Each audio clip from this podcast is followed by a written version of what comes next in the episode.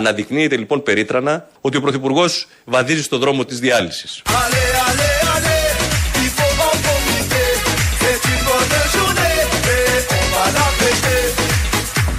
Ο Πρωθυπουργός βαδίζει στον δρόμο της διάλυσης.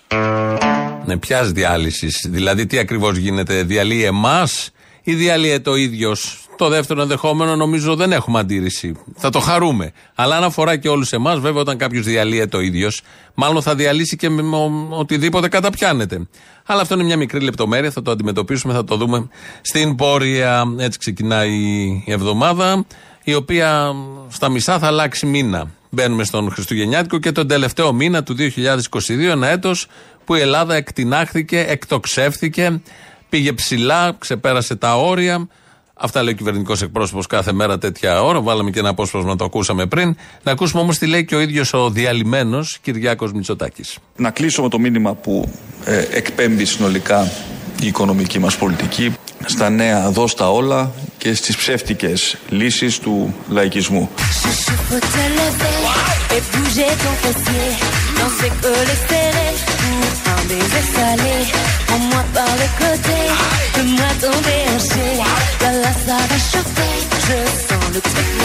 Μην πλησιάζεις ποτέ γίδα από μπροστά, γάιδαρα από πίσω και ηλίθιο από πουθενά.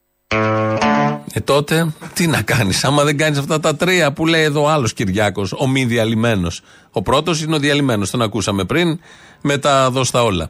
Αν δεν κάνεις αυτά τα τρία πολύ βασικά πράγματα στη ζωή, και καλά με τη γίδα και το γάιδαρο, τον ηλίθιο, πώς μπορείς να τον αποφύγεις? Κάνει εκπομπή ο Βελόπουλος και παίρνουν τηλέφωνο οι ακροατές του. Θέλω να ψηφίσω εσάς εγώ. Πόσο ανόητη ιστορία. Είμαι εξαθιώτης και μένω Θεσσαλονίκη. Και θέλω να ψηφίσω εσάς γιατί ξέρω ότι υπάρχουν πολλοί άνθρωποι οι οποίοι θα ψηφίσουν εσάς. Πόσο ανόητη ιστορία, δεν μπορώ άλλο. Ο είμαι. Ο είμαι.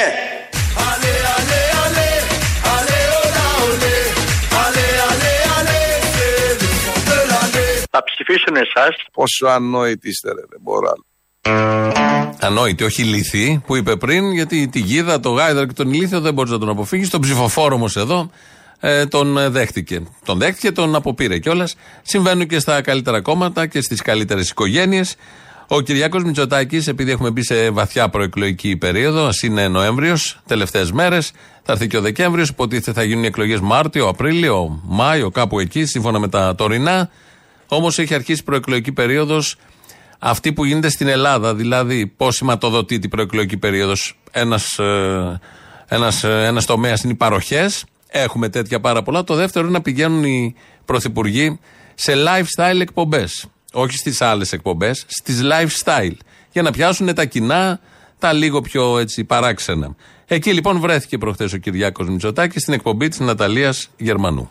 Στο τέλος μιας μέρας που όλα έχουν πάει στραβά και αισθάνεστε ότι το κεφάλι σας θα σκάσει, θα σπάσει. Πώς αποφορτίζεται ο πρωθυπουργός μιας χώρας μια μέρα που όλα έχουν πάει κατά διαόλου, ας πούμε? Ναι.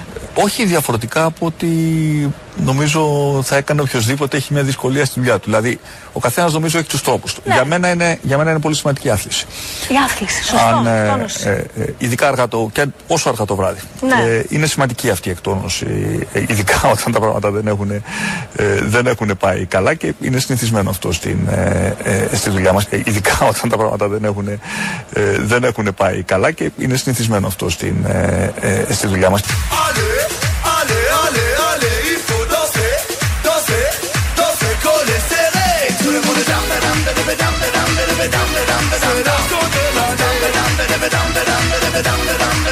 Δεν είμαστε τηλεπερσόνες να πηγαίνουμε στα κανάλια να ασχολούμαστε με το ποιος θα κάνει νούμερα.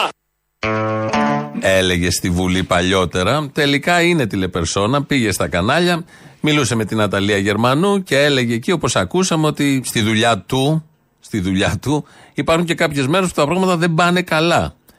Και πρέπει να αποφορτιστεί με αθλητισμό ή δεν ξέρω εγώ βλέπει τηλεόραση, το σασμό έλεγε ότι βλέπει και διάφορα άλλα τέτοια. Η, η εικόνα που έχουμε σχηματίσει από αυτή την κυβέρνηση είναι ότι κάθε μέρα πάνε καλά τα πράγματα. Δεν υπάρχει μέρα που δεν πάνε καλά τα πράγματα, ώστε να χρειάζεται αποφόρτιση, αθλητισμό και όλα τα άλλα. Να μείνουμε όμως αυτό το τελευταίο που ακούσαμε τότε στη Βουλή, το είχε πει πριν κάνα δύο χρόνια, ότι δεν είναι τηλεπερσόνα να πηγαίνει στα κανάλια. Αυτό ακριβώς. Περάστε κύριε Πρόεδρε. Μεγάλη μας χαρά. Μεγάλη μας χαρά. Η χαρά είναι δικιά μου. Ε... Συγχαρητήρια για την ωραία σας εκπομπή και για τις ωραίες φιλοζωικές πρωτοβουλίες σας. Ναι. Δεν είμαστε τηλεπερσόνες. Οπότε είναι χαρά για μας που έχουμε έναν πολιτικό, τον Κυριάκο Μητσοτάκη. Καλώς ήρθες. Καλώς όρισες. Ευχαριστώ πολύ για την φιλοξενία. Δεν είμαστε τηλεπερσόνες. Ξεκινήσω και θα πω ότι είναι πολύ μεγάλη μας χαρά και πολύ μεγάλη μας τιμή που είστε εδώ μαζί μας. Και σας ευχαριστούμε που λίγες μέρες πριν ανοίξουν οι κάλπες θέλετε να δώσετε και μια διαφορετική συνέντευξη. Εγώ σας ευχαριστώ για την ευκαιρία που μου δίνετε να βρεθώ στην ωραία σας παρέα. Δεν είμαστε τηλεπερσόνες. Καλώς ήρθατε. Ξεκινάτε εσείς αυτό το όνειρό μου σήμερα, να έρθει ένας πολιτικός αυτής της δικής σας κλίμακας και επιτέλους ένα late night show, κάτι που το βλέπουμε παγκοσμίως να πηγαίνουν παντού και στην Ελλάδα δεν έρχονταν κανείς. Είναι, είναι χαρά μου που είμαι μαζί σας, είναι μια εξαιρετική εκπομπή. Δεν είμαστε τηλεπερσόνες να πηγαίνουμε στα κανάλια να ασχολούμαστε με το ποιος θα κάνει νούμερα. Τα νούμερα. Εδώ λοιπόν Κυριάκος Μητσοτάκης δεν είναι τηλεπερσόνα, απεδείχθη. Βάλαμε τέσσερα παραδείγματα που αποδεικνύουν, αποδεικνύουν τα παραδείγματα αυτό ακριβώς, ότι δεν είναι τηλεπερσόνα και δεν πάει όπου να είναι σε lifestyle εκπομπές για να κάνει νούμερα. Πολύ σωστά τα λέει. Εμείς θα σταθούμε όμως στο άλλο που είπε στην ίδια φράση, ότι η αποφόρτιση για αυτόν, το ξέρουμε, φαίνεται άλλωστε, είναι ο αθλητισμός, η γυμναστική. Καλημέρα, καλημέρα!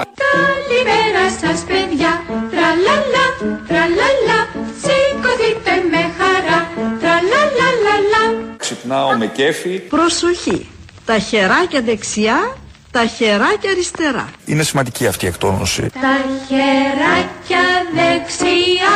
Ακροδεξιά. Τα χεράκια αριστερά. Θέλω να πάω το κόμμα πιο αριστερά. Πάνω τα χεράκια. Από πάνω προς τα κάτω. Κάτω τα χεράκια. Mm. Το παιχνίδι πως μ' αρέσει. Νιώθω πολύ ωραία. Τα χεράκια μου στην πούτσα. Τραλαλα, τραλαλα, πολύ καλά. Μου είναι ευχάριστο αυτό το οποίο κάνω. Το κεφάλι δεξιά. Καθόλου. Το κεφάλι αριστερά. Ούτε δεξιά, ούτε κεντρώα, ούτε αριστερά. Πάνω το κεφάλι. Ψηλά το κεφάλι. Κάτω το κεφάλι. Έπεσε μέρα μεσημέρι, συνήθως πέφτει βράδυ. Πάνω το κάτω κεφάλι. Α, α. Το μαρτύριο της σταγόνας. Τα χεράκια τώρα βάζω. Και το νιώθω βαθιά. Το κάτω κεφάλι μου σκεπάζω. Η φ***α μεγαλώνει. Τραλαλα, τραλαλα, τραλαλα, πολύ καλά. Τελειώσατε. Πώς από γυμναστική έγινε τσόντα πάλι, δεν το κατάλαβα, αλλά έχουμε υλικό. Είναι ερεθιστικό το υλικό, το καταλαβαίνει ο καθένας. Να επανέλθουμε εδώ στα δικά μας, τα σοβαρά. Το Μέγα Αλέξανδρο όλοι τον θυμόμαστε στη φάτσα. Τον θυμόσαστε φαντάζομαι, και τον Βουκεφάλα. Ο Βουκεφάλας είναι ίδιος με όλα τα υπόλοιπα άλογα. Δεν είχε κάποια διαφορά ή δεν είχα εντοπίσει εγώ. Το Μέγα Αλέξανδρο όμως τον ξέρουμε όλοι. Μην ρωτάτε πώς, τον ξέρουμε. Το Σπύρο Μπιμπίλα τον ηθοποιό επίσης τον ξέρουμε όλοι. Είναι και πρόεδρος. Λοιπόν, ο Σπύρος Μπιμπίλας είναι ίδιος φτιστός όμως ο Μέγα Αλέξανδρος. Μοιάζεις και στον Μέγα Αλέξανδρο. Σε αυτό είναι αναμφισβήτητο. Και ποιον το είπες, Σπύρο μου, πρώτα?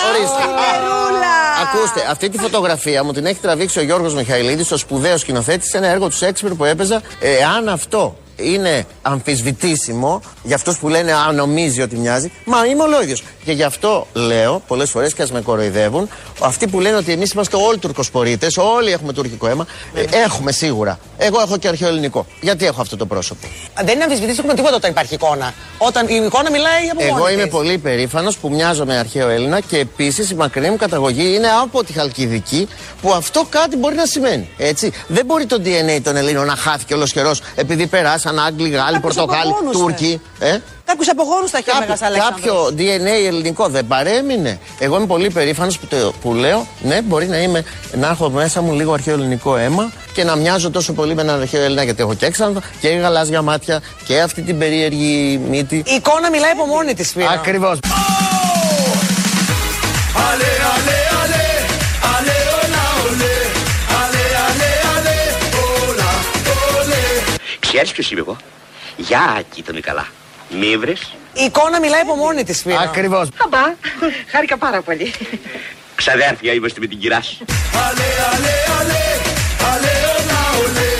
Αλέ, αλέ, αλέ, θέλουν τον πέρα, αλέ. Ο Πρωθυπουργός περιοδεύει στην περιφέρεια αναλωνόμενος σε λόγια και αφελείς διαπιστώσεις που σκοπό έχουν να γυρίσουν την Ελλάδα πίσω στο κακό παρελθόν της. Ε και, απαντώ εγώ. Μα τι πετάχτηκε τώρα ο κυβερνητικός εκπρόσωπος? Είχαμε στο νου μας το Μεγαλέξανδρο, που είναι ίδιος ο Μπιμπίλας. Μην πάει προς τα καυγάμιλα και έχουμε τίποτα άλλα θέματα με τον Ερντογάν. Στα όρια είμαστε, το βλέπετε, το καταλαβαίνετε. Μοιάζει, λέει, με τον Μεγαλέξανδρο, ίδιος. Άμα δεις τον Μπιμπίλα, λες, και έλεγα τόσα χρόνια τι μου θυμίζει, τι μου... είναι ο Μπιμπίλα, ο Μεγαλέξανδρος. Ολόιδιος, και είναι ωραίο δημοσιογράφος, αφού λέει αυτά ο Μπιμπίλας μόνος του για τον εαυτό του ότι έχει αρχαιοελληνικό αίμα, είναι και από τη Χαλκιδική, άρα όλοι εκεί πάνω είναι παρόμοιοι. Του λέει και δημοσιογράφος, μα φαίνεται. Η εικόνα μιλάει από μόνη της. Αυτό είναι το ωραίο που πάντα οι δημοσιογράφοι θέλουν να ε, κάνουν το μάζεμα, τη σούμα, να βάλουν τίτλο σε αυτό που ακούνε, είτε είναι βλακεία, είτε είναι σοβαρό, αισθάνονται την ανάγκη να το κωδικοποιήσουν σε τρεις λέξεις και βγήκε αυτό το πολύ ωραίο. Η εικόνα μιλάει από μόνη της. Δηλαδή, ο Μπιμπίλας είναι ίδιος ο Μέγας Αλέξανδρος. Το κρατάμε και αυτό, γιατί έχουμε ανάγκη από πρότυπα και εικόνα. Η εικόνα είναι, το καταλαβαίνει ο καθένας, είναι η εποχή της εικόνας. Οπότε μας δίνει μια αισιοδοξία ότι κάποιος τόσους αιώνες μετά είναι ίδιος ο Μέγας Αλέξανδρος. Ο Άδωνης δεν ξέρουμε ποιον μοιάζει. Έχετε καταφέρει να πείσετε σχετικά με την υπόθεση των υποκλοπών ότι δεν υπάρχει καμία συγκάλυψη και δεν υπάρχει καμία συμμετοχή? Ποιον να πείσουν? Τι είναι για την κοινωνία? Ήδη βλέπετε η κοινωνία να ασχολείται με τις υποκλοπές.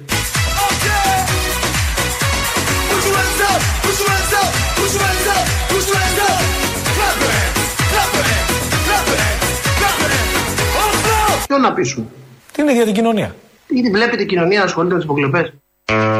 Καθόλου, τίποτα. Ε, ε, το ρωτάει ο δημοσιογράφος, απαντάει και ο Άδωνης με ερώτηση: ποιον να πείσουμε? Την κοινωνία, γιατί η κοινωνία ασχολείται. Άρα, όταν δεν ασχολείται η κοινωνία, ανεξαρτήτως αν έχει γίνει ή δεν έχει γίνει θέμα, αν υπάρχει θέμα και πολύ σοβαρό για τη δημοκρατία, δεν χρειάζεται να πείσεις. Είναι κορόιδα οι άλλοι οι ηγέτες δυτικών χωρών, που στο βάθος δεκαετιών πάντα σε τέτοια θέματα παρετούνταν, έπειθαν την κοινωνία, δίναν μάχη, εν πάση περιπτώσει, να την πείσουν την κοινωνία.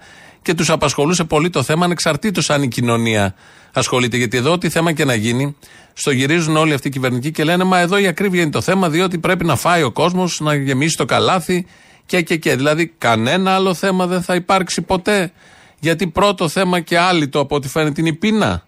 Οτιδήποτε άλλο, οποιοδήποτε άλλο θέμα γίνει, θα το ξεχνάμε, γιατί έχουμε ένα πολύ σοβαρό θέμα να ζήσουμε και αύριο. Ωραία επιχειρήματα, πολύ ωραία ερωτήματα από τους αρμόδιους υπουργούς. Πάει ο Κυριάκος Μητσοτάκης το Σαββατοκύριακο επίσκεψη στο αστυνομικό τμήμα Καλιθέας, γιατί όπως είπαμε έχουμε εκλογές. Ε, στο αστυνομικό τμήμα Καλιθέας υπάρχει ένα τμήμα κακοποιημένων γυναικών. Πολύ καλό είναι αυτό που το έχει η ελληνική αστυνομία, γιατί όπως βλέπουμε, καταλαβαίνουμε, η κακοποίηση των γυναικών πια είναι θεματάρα στην καθημερινότητα και είναι καλό που υπάρχει να πάει άμεσα όταν πρέπει, τη στιγμή που πρέπει, να βρει το κουράγιο η κακοποιημένη γυναίκα να πάει να το καταγγείλει. Πάει λοιπόν εκεί ο Πρωθυπουργός, είναι η αστυνομικός υπεύθυνη του τμήματος, είναι ο Θεοδωρικάκος, ο Υπουργός Δημοσίας Τάξεως, και του εξηγούν τι ακριβώς συμβαίνει σε αυτό το τμήμα. Θα μπορούσε να κάνει εκατό ερωτήσεις και θα μπορούσε να μην κάνει μία ερώτηση. Ο Κυριάκος Μητσοτάκης έκανε αυτή τη μία ερώτηση. Πόσα περιστατικά έχουμε αντιμετωπίσει? Έχουμε από τη στιγμή που ξεκίνησε το γραφείο να λειτουργεί, από τη Οκτώβρη, έχουμε εξήντα δύο περιστατικά. εξήντα δύο περιστατικά. Τα πιο πολλά είναι συνήθως έρχονται με ραντεβού, είναι συνήθως έρχονται με ραντεβού, ή μπορεί να έρθει κάποιος, ας πούμε, κάποια γυναίκα στην κυριολεξία ή υποπίεση εκείνη τη στιγμή να σας δει. Τα πιο πολλά έχουν τη χρειά του επίγοντος. Δηλαδή συμβαίνουν αυτή την ώρα είναι αυτόφορα.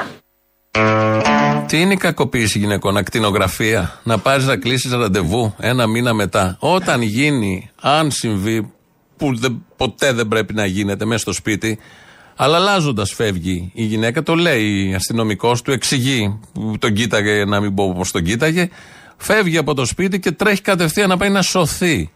Δεν έχει ραντεβού, δεν παίρνει ραντεβού, την έχει χτυπήσει ο κάφρος και παίρνει τηλέφωνο μετά από μια ώρα και λέει: θέλω να κλείσω ένα ραντεβού γιατί με κακοποίησαν και της κλείνουν ραντεβού.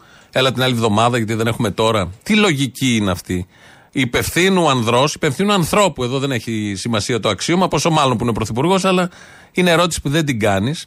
Αν μπεις λίγος και καταλάβεις τι γίνεται γύρω σου, βγεις από τη γυάλα που σε έχουν για όλα τα θέματα και καταλάβεις τι ακριβώς γίνεται. Έκανε αυτή την ερώτηση. Αν κλείνει ραντεβού η κακοποιημένη γυναίκα, μην πάει και στο αστυνομικό τμήμα και έχουν δουλειά και τη διώξουν για από εκεί. Έκανε αυτή την ερώτηση που θα, θα έπρεπε να μην την είχε κάνει, αυτή τη συγκεκριμένη ερώτηση. Πάμε τώρα στα καλά της πολιτικής ζωής. Και επειδή δεν θέλω να καταχνώ τον χρόνο σας, το χρόνο σας, κύριε Υπουργέ, θα πάμε τώρα στα βασικά. Εμείς υποσχόμαστε ένα πράγμα. Τους χρυσοκάνθαρους. Εμείς υποσχόμαστε ένα πράγμα. Αγελαδινό γάλα.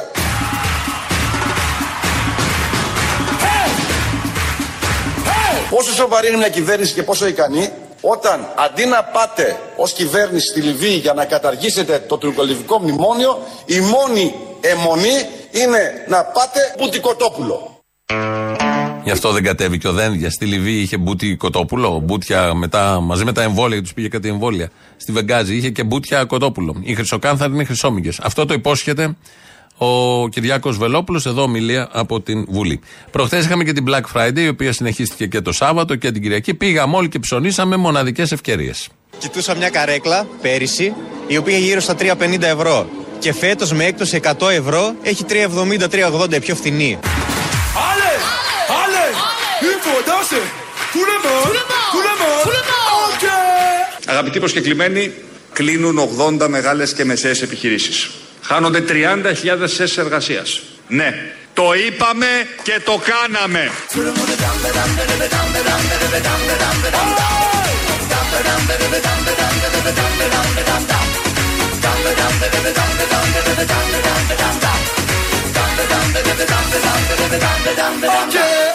Και τελικά, ποια παράταξη και ποιος αρχηγός είναι πιο κατάλληλος να κρατάει το τιμόνι της χώρας σε αυτούς τους ταραγμένους καιρούς? Η Νέα Δημοκρατία και ο Κυριάκος Μητσοτάκης ή ο ΣΥΡΙΖΑ και ο Αλέξης Τσίπρας? Άσπρος σκύλος, μαύρος σκύλος. Αλέ, αλέ, αλέ, αλέ, όλα, ολέ.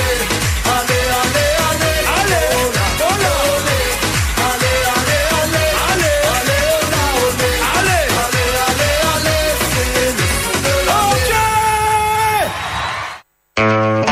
Εδώ Ελληνοφρένια λοιπόν, με την καρέκλα που αγόρασε το παλικάρι, μάλλον δεν την πήρε, γιατί είδε τι γίνεται και κατάλαβε τι ακριβώς συμβαίνει στην ελεύθερη αγορά. Να τα λέμε αυτά τα καλά. Ελληνοφρένια όπως κάθε μέρα, δύο έντεκα δέκα ογδόντα οκτώ ογδόντα, τηλέφωνο επικοινωνίας του σταθμού. Αυτή την ώρα το σηκώνει το ακουστικό Αποστόλης, μπορείτε να πάρετε, να πείτε ό,τι θέλετε. Έχει και παράσταση την Τετάρτη, τη δεύτερη στο Σταυρό του Νότου, η πρώτη πήγε πολύ καλά. Αυτή θα πάει ακόμη καλύτερα, γιατί πάντα στρώνουν τα πράγματα, αν και από την αρχή ήταν στρωμένο το προϊόν. Και μια χαρά το χαρήκαμε. Το mail του σταθμού ε, είναι η διεύθυνσή του, radio παπάκι παραπολιτικά τελεία τζι άρ. Ό,τι στέλνετε εκεί το βλέπω εγώ τώρα εδώ μπροστά. Ο Δημήτρης Κύρκος ρυθμίζει τον ήχο. ελληνοφρένια τελεία νετ τελεία τζι άρ είναι το επίσημο site. Εκεί μας ακούτε τώρα live μετά ηχογραφημένους. Και στο YouTube μας βρίσκεται στο Ελληνοφρένια Official. Να πω για μια εκδήλωση που γίνεται σήμερα.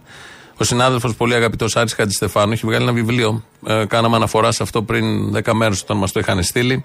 Με τίτλο «Προπαγάνδα και παραπληροφόρηση, πώς τις εντοπίζουμε». Ένας πολύ ωραίος οδηγός προς το κοινό που καταναλώνει ενημέρωση και προπαγάνδα τόνους κάθε μέρα. Ε, αποκαλύπτει κάποια μυστικά, κάποιες πτυχές κρυφές, έχει κάνει μια καταγραφή. Είναι πολύ χρήσιμο, από τον τίτλο το καταλαβαίνει ο καθένας. Εκδόσεις Τόπος. Γίνεται η παρουσίαση σήμερα το βράδυ στο Συνέδριο Τριανόν, Κωδρυκτόνος είκοσι ένα. Στο κέντρο της Αθήνας, στις επτά η ώρα. Ομιλητές θα είναι ο Γιώργος Πλειός, καθηγητής Πανεπιστημίου Αθηνών, ο Χριστόφορος Ζαραλίκος, ηθοποιός, η Ελευθερία Κουμάντου, δημοσιογράφος και βεβαίως ο συγγραφέας του βιβλίου, ο ίδιος ο Άρης Χατζηστεφάνου. Για όποιον ενδιαφέρεται, σήμερα εικοστή όγδοη Νοεμβρίου στις επτά, Συνέδριο Τριανόν, Κωδρυκτόνος είκοσι ένα. Αντίστοιχη εκδήλωση θα γίνει και την Τετάρτη στην Θεσσαλονίκη, επτά η ώρα.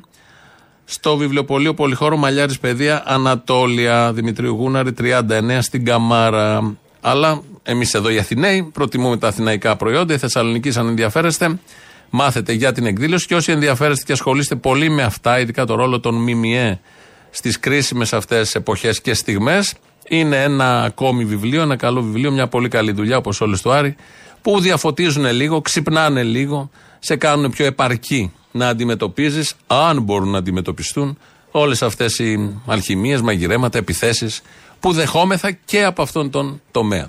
Λαός τώρα, μέρος Α.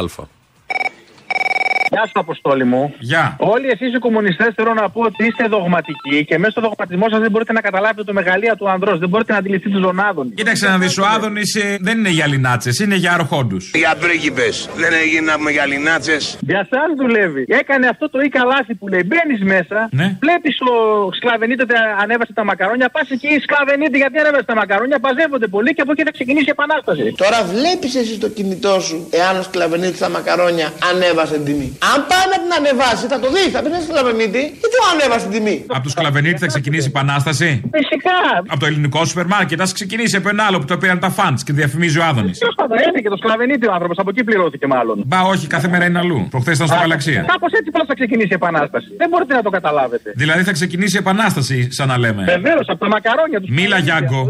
Μίλα Γιάνγκο, τι λες, τι είναι αυτά που λες, παλαβομάρες. Φύγε, Γιάνγκο, φύγε. Ναι, γεια σας. Γεια. Ξέρω ένα ίδρυμα που βασίζεται σε δωρεές ή όπως θέλετε πείτε το. Στους κύκλους του έχει φαινόμενα πορνείας, κατάχρησης χρήματος, παιδεραστίας. Μήπως η κυβέρνηση θα κάνει εκεί στο Μαξίμου καμιά συνεδρίαση για αυτό το ίδρυμα, το γνωρίζετε? Δεν ξέρω κάτι, όχι. Καταλαβαίνετε για ποιο ίδρυμα μιλάω? Όχι. Είναι εκκλησία της Ελλάδας. Ο ντροπή, κύριε. Α, όχι. Όχι, όχι. Εντάξει, το παίρνω πίσω, γεια. Να το πάρετε, γεια σας. Στο μεταξύ. Πού ήσουν εσύ, μωρή χαμένη? Νόμιζα σε κλειδώσαν στην Κουμουνδούρου. Ωραία, είμαι παντού. Παντού δίπλα σου. Με βλέπεις, μ' ακούς πάντα. Μάλιστα. Στο μεταξύ, αυτά τα βοθροκάναλα μας έχουν γαμίσει τον εγκέφαλο, ρε πούστη μου. Με αυτό το ρουβίκονα που πήγε στο σπίτι αυτού του. του πώς του λένε, του. του Νανογιλέκου. Όχι, ρε. Το, εκεί που κινδύνεψε η δημοκρατία μας δεν αναφέρθηκαν καθόλου. Σε αυτό που πήγε να κάνει τον πληστηριασμό, πώς τον λένε. Α, στον εγκλητήρα, στον δικαστικό πελτή. Του κάνανε, λέει, το γραφείο χάλια. Μας γαμίσαν τον εγκέφαλο. Εντάξει, μας το είπατε. Μια, δύο, πέντε, δέκα, έλεος. Δεν κινδύνευσε και η δημοκρατία μας να πεις. Ε, καλά, δεν κινδύνευσε και μας... μια πόρτα τώρα. Έμπει ε. το έκανε βάερο ευήλιο το σπίτι. Ε, ναι. Μιλάνε από πάνω κιόλας. Ροπέ σου! Ροπέ σου! Ναι. Ναι, δεν είναι ο Αποστόλης. Είναι, πώς δεν είναι. Καλησπέρα. Καλησπέρα. Σας παίρνω για πρώτη φορά τηλέφωνο. Σας ακούω εδώ και κανένα χρόνο από τα podcast. Πρώτη φορά ακούω live. Τώρα χάνω την εκπομπή σου, φαντάσου. Ήθελα να πω ότι σας ευχαριστώ που υπάρχετε και μας ε, ανοίγετε τα μάτια. Και θα ήθελα να κάνω μια πρόταση. Η ελληνοφρένεια να διδάσκεται στα σχολεία. Μία ώρα την ημέρα να αφιερώνουν τα σχολεία, τουλάχιστον από το γυμνάσιο και πάνω, να πούν ελληνοφρένεια. Μας ανοίγετε τα μάτια. Φίλε Αποστόλη, καλημέρα. Καλημέρα. Θέλω να σε ευχαριστήσω για την Τετάρτη. Ήσαν άψογος όπως πάντα. Είχες έρθει στην παράσταση? Βεβαίως. Α, ωραία, μικρή ρεκλάμα. Αυτή την Τετάρτη. Αυτή την Τετάρτη, θα το πω εγώ. Α, εσύ, εσύ. Σταυρό το Νότο. Αποστόλης Μπαρμπαγιάννης, Αριστεία Καπαμά. Όλοι να είστε εκεί σε εννιά το βράδυ. Για να σε βοηθήσω πιο σύμμονα, δίπλα την κοπέλα η οποία μίλαγε ή μετάφρασε στα Ιαπωνικά. Αν θυμάσαι καλά. Εσύ ήσουν ο φίλος της? Όχι, εγώ ήμουν δίπλα. Ε, πού να σε φύγω. Δώσ' με τα γυαλιά, αν θυμάσαι. Okay. Πέρασες από πίσω, αλλά ήσαν πάντα άψογος, δυνατός, δυνατός, μη φοβάσαι καθόλου, δεν υπάρχει περίπτωση να σε πειράξει κανένας και από εδώ και πέρα στα ελληνικά δυνατά. Ωραία, κάνε φοβίδιο. Καλά τη διαφήμιση για την παράσταση, πες πώς πέρασες και τι και πώς εντυπώσεις πες. Η παράσταση ήταν άψογη από την αρχή μέχρι το τέλος. Ειδικά εκεί για τη μάνα και το κει Παντελής στο τέλος ήταν όλα τα λεφτά. Τα παραλέτε, μη μου κάνεις spoiler, σε παρακαλώ. Εντάξει. Όχι, αυτά που πρέπει να πω τα λέω γιατί είναι έτσι. Έγινε, να είσαι καλά. Πάντα δυνατός. Φίλε, γερός, δυνατός, ό,τι καλύτερο. Γεια χαρά. Υγεία και χαρά.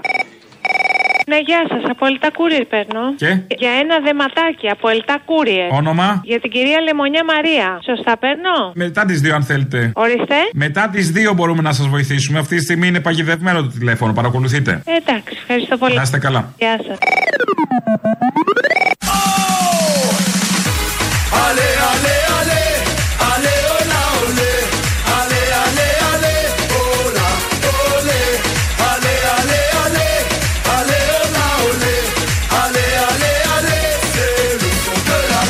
Να ψηφίσω εσάς εγώ. Πόσο ανόητη ιστορία. Είμαι εξανθιώτης και μένω Θεσσαλονίκη. Και θέλω να ψηφίσω εσάς γιατί ξέρω ότι υπάρχουν πολλοί άνθρωποι οι οποίοι θα ψηφίσουν εσάς. Πόσο ανόητη ιστορία, δεν μπορώ. Για να το λέει ο Βελόπουλος, στον ψηφοφόρο του από την Ξάνθη βέβαια, κάτι παραπάνω θα ξέρει. Εμείς δεν έχουμε λόγο, δεν μπαίνουμε στα εσωκομματικά. Θα μπούμε μάλλον λίγο σε άλλα εσωκομματικά για να μάθουμε επιτέλους τι είναι οι κομμουνιστές. Και να ξέρετε για ποιον μιλάτε, εγώ στη δικιά μου, ο Άδων Γεωργιάς στο πρόσωπο, έχω εκατό ασφάλειες. Ό,τι ασφάλεια υπάρχει έχω κάνει. Γιατί πιστεύω στην ασφάλεια, την ειδική πολύ. Είμαι ο καλύτερος πελάτης προσωπικά. Μάλιστα.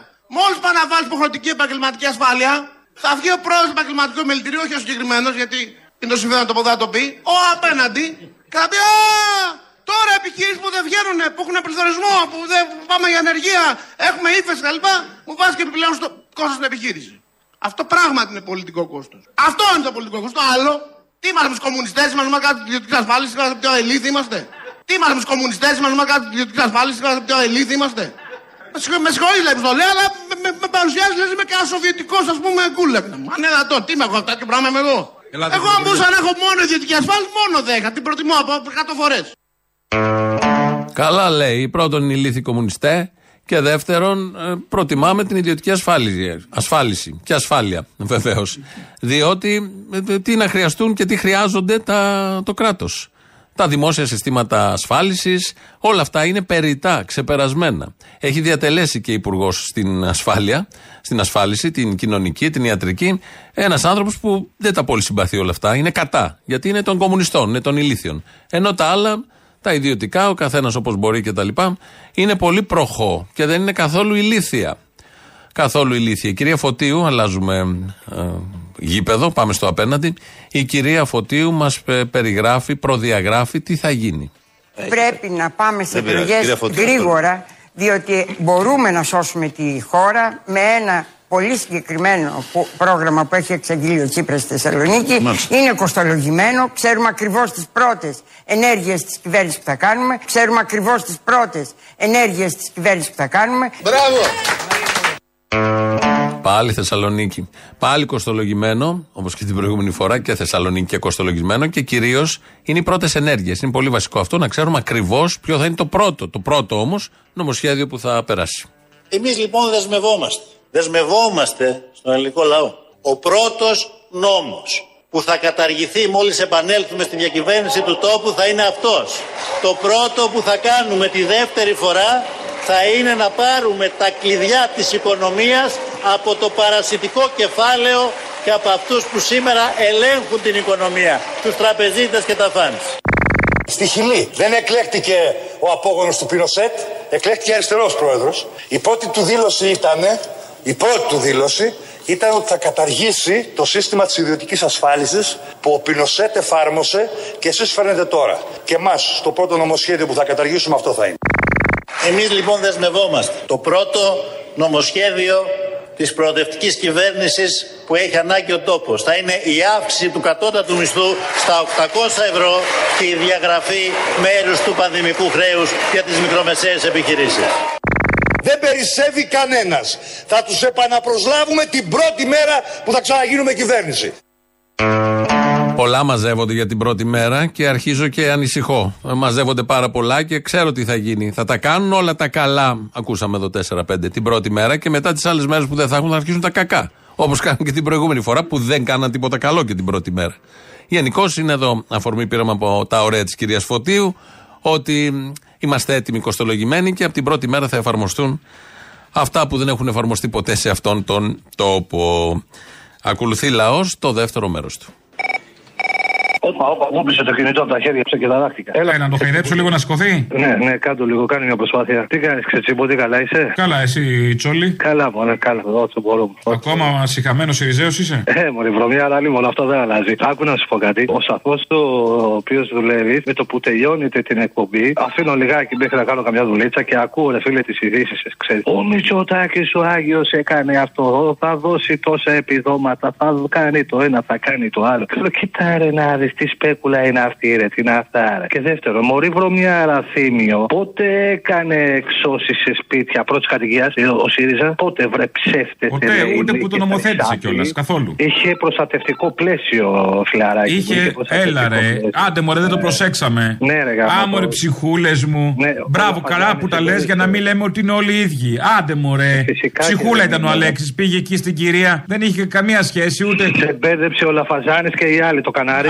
Αυτό, αυτό, αυτό ακριβώς. Έγινε λάθος. Θα κάνουμε αντού. Bad luck. Έλα, Αποστολή. Έλα. Λοιπόν, έβλεπα χθες ή προχθές κάτι δημοσκοπήσεις εκεί πέρα στο Sky. Μπράβο. Εξής απορία.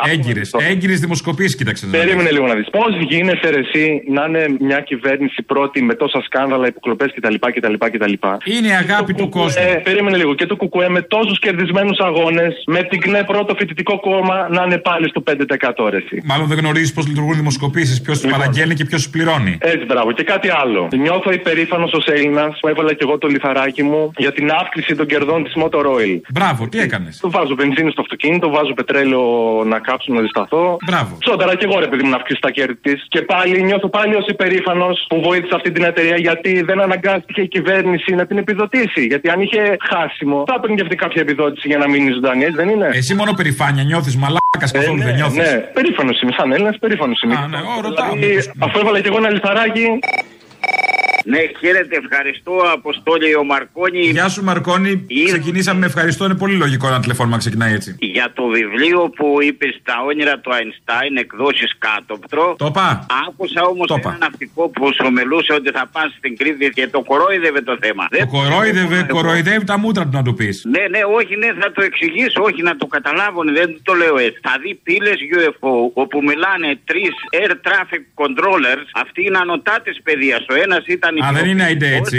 Ο άλλος είναι μαθηματικός και ο άλλος ήταν Έλληνας του εξωτερικού. Αυτοί τελειώνουν ανωτάτη παιδεία και περνάνε και ιατρική εκεί που περνούν οι πιλότοι κάθε χρόνο. Δηλαδή, ομάδα ιατρών, ψυχολόγο, ψυχίατρο, παθολόγο, καρδιολόγο. Δεν είναι παλαβή, δηλαδή, για να λέει. Αν είναι δυνατόν, είπε κανείς για παλαβομάρα κάτι. Ε, ναι, μπορεί τώρα. Έλα σε παρακαλώ, ναι, κουταμάρες. Να, να δει που τα λένε οι ίδιοι αυτοί οι άνθρωποι. Φίλες γιου εφ ο και οι ναυτικοί να πάρουν και το βιβλίο. Χωρίς ίχνη, το Τσάρλς Μπέρτιν. Εγώ λέω να πάρουν μια ψαρόβαρκα το μωρό μου. Θα πάρω μια ψαρόβαρκα το μωρό μου.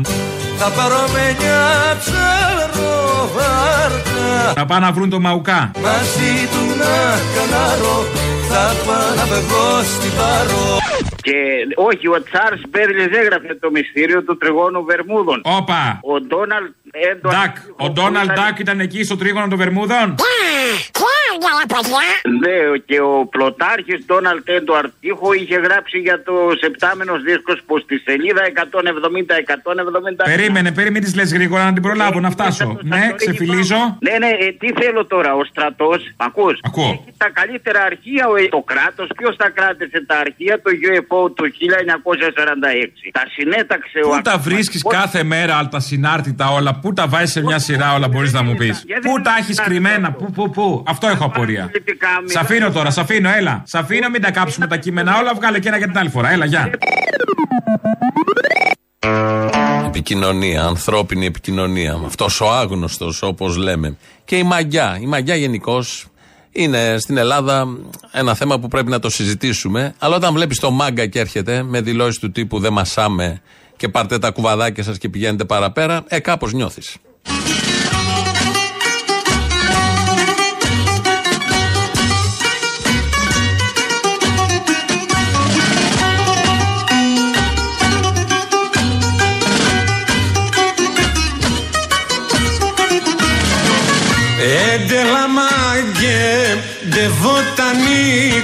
Εμείς οι νεοδημοκράτες δεν μασάμε. Αλλά πικεθήκε ξηγέτα λελεπτικ. Και για να το πω στη γλώσσα που ίσως καταλαβαίνει καλύτερα, τα νταηλίκια γιοκ. Στα ντε μπουζουκέ ντε καμπαρέν. Ντροπή σας, ντροπή σας. Αλλά άντε δικό μας ο Καρέν. Ξίδι, λυπάμαι. Άιντε λαφωμέντο. Δεν τρέπεστε λίγο. Και μπαφιωρέ. Φύγετε μία ώρα αρχίτερα. Με τεγκομενέτε ο μπουφέ. Ας πάρουν το δικό τους ακριβό κουβαδάκι και ας πάνε να παίξουν αλλού. Και η Αγγελό. Γιατί γελάτε, κυρία μου? Σας παρακαλώ, συγκρατηθείτε. Για αν δεν μπορείτε να βγείτε έξω. Πάτιμεντο φωκονταργέλε. Στα τσακίδια. Ξεχυλήσαμε μαγιά. Λοιπόν, ας έρθουμε και στα άλλα, μάλλον πιο σοβαρά. Ε, δύο επιστολές, ελπίζω να προλάβω να τις διαβάσω, που λάβαμε. Η μία λέει: αγαπημένοι μου φίλοι, το Σάββατο, εννοεί το προηγούμενο Σάββατο, απλά δεν πρόλαβα την προηγούμενη εβδομάδα, συμπληρώνονται τρία χρόνια από το θάνατο της μητέρας μου στο Λονδίνο. Μέχρι την τελευταία μέρα σας ακούγαμε και μας δίνατε θάρρος. Εξακολουθώ να σας ακούω βέβαια και γελάω με το Μαρκόνι, μόλις τον ακούσαμε πριν, Θεούλης. Λατρεύω την Μπάμπο, τον γλυκύτατο Ζακυνθινό που έφυγε και κλαίω από τα αστεία ή τα σοβαρά στα αφιερώματά σας. Προς τιμή της μαμάς μου που δούλεψε τέσσερα χρόνια παραπάνω λόγω απεργιών, αυτής της μαμάς που αποτεφρώσαμε στο κρεματόριο του Walking για να είναι με την Έλινορ Μάρξ και τον Έγγελς, φέτος στο Λύκειο που διδάσκω οικονομικά στη Ζηρίχη, δίνω έμφαση στο μαρξισμό και τη μαρξιστική θεώρηση της οικονομίας και το φέρνω κοντά στην ιστορία της Ζηρίχης αλλά και της Ελβετίας, μιλώντας για την εποχή που η Ρόζα Λούξεμπουργ έγραψε το διδακτορικό της στο Πανεπιστήμιο της Ζηρίχης. Τι ακούν τα παιδιά και από αυτήν εδώ τη διδασκάλα. Δεν το διαβάζω ολόκληρο, το τρέχω λίγο. Λέει πώς τα παιδιά αντιμετωπίζουν αυτή τη διδασκαλία κτλ. κτλ. Για τη μαμά, λοιπόν, συνεχίζει, θα ήθελα να σας παρακαλέσω να βάλετε σε μια εκπομπή το «Και σερά σερά» με την Doris Day και αν μπορείτε να με φέρετε σε επαφή με την κυρία Φίσα ή κάποιον από τους δικηγόρους της, με κάποιους φίλους, ο καθένας για τους δικούς του λόγους και στο πλαίσιο του διεθνισμού, θέλουμε να καταθέσουμε ένα συμβολικό ποσό για τα δικαστικά της έξοδα. Αν ο πονός του παιδιού για το γονιό που φεύγει και σε μεγάλη ηλικία, ογδόντα επτά η μητέρα της, είναι αυτό που αισθάνομαι εγώ, δεν θέλω να ξέρω τι είναι ο πόνος του γονιού για το παιδί που έφυγε όπως έφυγε ο γιος της.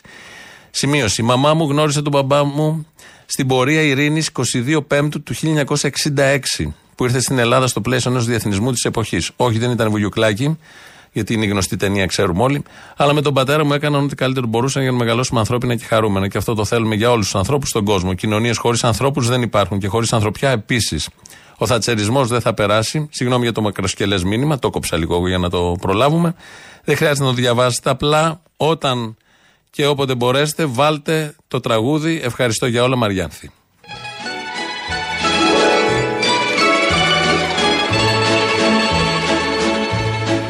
When I was just a little girl, I asked my mother, what will I be?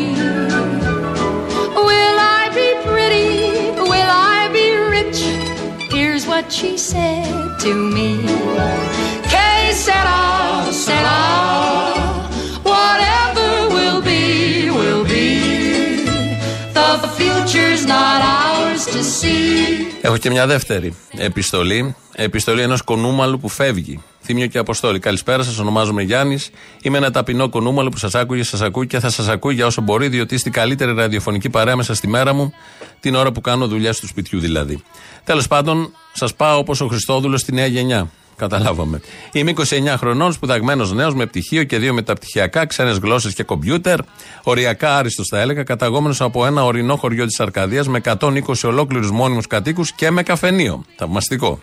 Σε όλη τη ζωή μου πάλεψα για να με, μην με πούνε ακαμάτι, για να κερδίσω μια καλύτερη ζωή, όχι μεγαλεία, αλλά για να έχω τη δυνατότητα να πάρω κανένα δώρο στη μάνα και τον πατέρα μου. Εργαζόμουν από φοιτητή σε πάγκο λαϊκή, σε ίντερνετ καφέ, ντελιβεράς, σε τηλεφωνικό κέντρο, εργάτη σε χωράφια, με ροκάματα σε οικοδομή, σε ό,τι μπορούσα. Νόμιμα και μαύρα. Αφού ολοκλήρωσα το πρώτο έτος του μεταπτυχιακού μου, στο ΙΕΟΣΕΛ, είναι το Σώμα Ορκωτών Λογιστών, ξεκίνησα να αναζητώ μια σταθερή εργασία στο επάγγελμα που σπούδασα και έχω αγαπήσει. Έδωσα κυριολεκτικά δεκάδες συνεντεύξεις, απέστειλα βιογραφικά σχεδόν παντού στον κλάδο, έκανα τελείωτες συνομιλίες με τμήματα έιτς αρ, χωρίς κανένα αποτέλεσμα. Λάμβανα την ίδια ψυχρή τυποποιημένη απάντηση. Εισαγωγικά. Θα ήθελα να σας ευχαριστήσω για τη συμμετοχή σας και το χρόνο που μας αφιερώσετε στην εταιρεία μας, αλλά για τη θέση επιλέχθηκε άλλος ή άλλη υποψήφιος ή υποψήφια.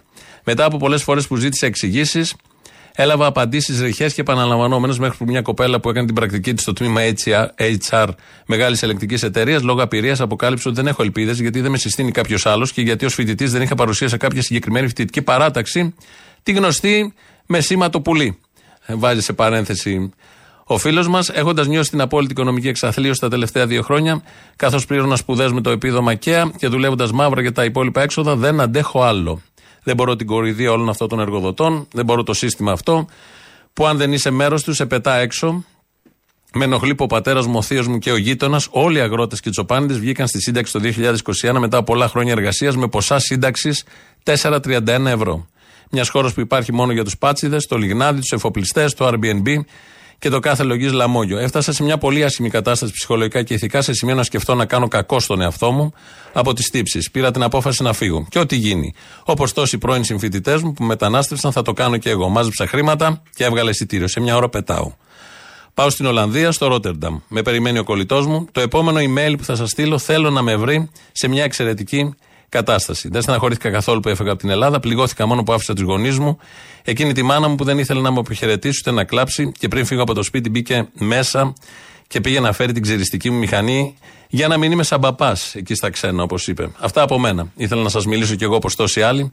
Πρέπει να γίνεται γνωστό ποιοι είμαστε και τι μας οδηγεί στις επιλογές μας. Σας ευχαριστώ για όλα. Καλή αντάμωση στα γουναράδικα. Με εκτίμηση, Γιάννης. Το επίθετο δεν θέλω να δημοσιευτεί, δεν θα δημοσιευτεί προφανώς. Ευχαριστούμε, Γιάννη. Τα ίδια που είπα και σε κανένα δυο ακόμη παιδιά που μας στείλαν την ώρα που φεύγανε τέτοιου τύπου mail και επιστολές. Να είναι καλύτερα τα πράγματα εκεί και κάποια στιγμή και εδώ να είναι καλά τα πράγματα, να μην χρειάζεται να φύγει κανείς από τον τόπο του, να ζει όπως ακριβώς θέλει, με τις κλίσεις που έχει, με τα ταλέντα που έχει, με τις σπουδές που έχει, με το μισθό που έχει, τις παροχές που δικαιούται κάθε άνθρωπος, με την ελπίδα και την ευχή όλα αυτά εδώ να συμβούνε πολύ σύντομα. Όνειρο είναι, στόχος είναι, μπορούμε να λέμε ό,τι θέλουμε. Φτάσαμε στο τέλος, το τρίτο μέρος του λαού, κολλάει στις διαφημίσεις και αμέσως μετά μαγκαζίνο, τα υπόλοιπα αύριο. Γεια σας. Έλα μωρή πρεσβυτέρα, να σου πω κάτι. Είχε πει παλιά ο ασκητή, το ρωτήσανε ποιος πηδάει καλύτερα, λέει ο φτωχός ή ο πλούσιος. Πραγματικά αυτό. Στη συνέντευξη δεν ξέρω αν μπορείς να το βρεις γιατί είναι πολύ παλιό. Και τι απάντησε. Τι? Ότι ο πλούσιος λέει πηδάει καλύτερα διότι το χρήμα είναι αφροδισιακό. Να σου πω κάτι, αυτός ο Παπαντώνης είχε λέει κάτι βίλες λέει στη Ραφίνα, κάτι τζιπάκια και κάτι τέτοια. Απ' την αγάπη του Θεού δεν είναι τώρα. Απ' την αγάπη του Θεού, ναι, ναι. Να σου πω, επειδή εγώ στο έχω πει ότι είμαι χριστιανός ορθόδοξος και πιστεύω, ξεχνάνε ότι ο Θεούλης ήταν με γαϊδουράκι, ούτε καν με μπουλάρι. Ε, από γαϊδούρι ξεκίνησε και το έκανε Πόρσε. Ενώ δεν είναι αυτό που νομίζεις. Πόσο άλλος ναι, έκανε το νερό ναι, κρασί. Ναι, έτσι έκανε ναι, ένα upgrade, ας πούμε, ένα upgrade. Κατέβασε το καινούριο που λέμε. Κά, κάτι γουρούνια που τα συναντάω σχεδόν κάθε μέρα με κάτι Mercedes, με κάτι μπι εμ ντάμπλιου. Τους θυμίζω ότι ήταν γαϊδουράκι, γαϊδουράκι μικρό και κοντούλικο. Εντάξει, τελικά ο ασκητής είδε. Αλλιώς Πασόκος τα είχε πει. Όταν έχει χρήμα, το ανοίγουν οι ορέξεις. Όλες οι ορέξεις του ανοίγουν. Δεν έχετε έλξη όμως προς το ίδιο φύλο. Δεν έχετε επιθυμία προς τον άντρα.